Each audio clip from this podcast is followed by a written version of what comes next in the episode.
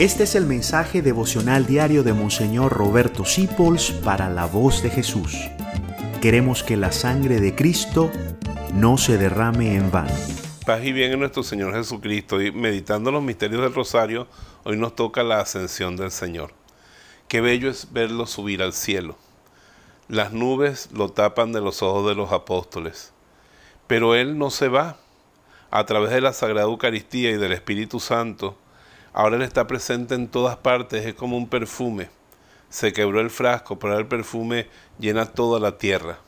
Antes, para hablar con Jesús, había que viajar hasta Jerusalén o hasta Betania, donde Él anduviera, y hacer una larga fila para poder tocarle el borde del manto. Ahora Él, como está sentado en los cielos, está en todas partes, como Dios Padre, como el Espíritu Santo.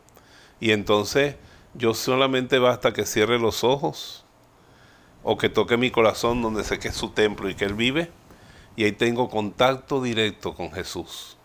Y celebro, en este misterio yo celebro, pero es como la graduación de Jesús, como su coronación real, como su entronización en el cielo. Y me imagino a los ángeles con la boca abierta viéndolo como Él va subiendo y subiendo, mucho más alto que el más alto de los ángeles. Y Satanás se siente tan humillado cuando ve un ser humano de carne y hueso sentado en la gloria de Dios. Este misterio es el cumplimiento de lo que Jesús le dijo a los sanedritas y a los fariseos el día de su juicio en Jerusalén. Verán el cielo abierto y al Hijo del Hombre venir en su gloria. Y celebro que mi Rey está sobre todo y que toda rodilla debe doblarse ante Jesús.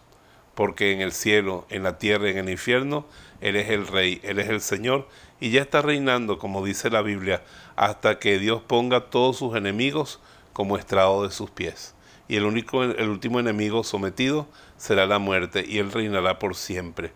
Reine Jesús por siempre, reine su corazón en nuestra patria, en nuestro suelo, que es de María la nación. Los bendigo a todos en el nombre del Padre, del Hijo y del Espíritu Santo. Amén. Gracias por dejarnos acompañarte. Descubre más acerca de la voz de Jesús visitando www.lavozdejesús.org.be. Dios te bendiga rica y abundantemente.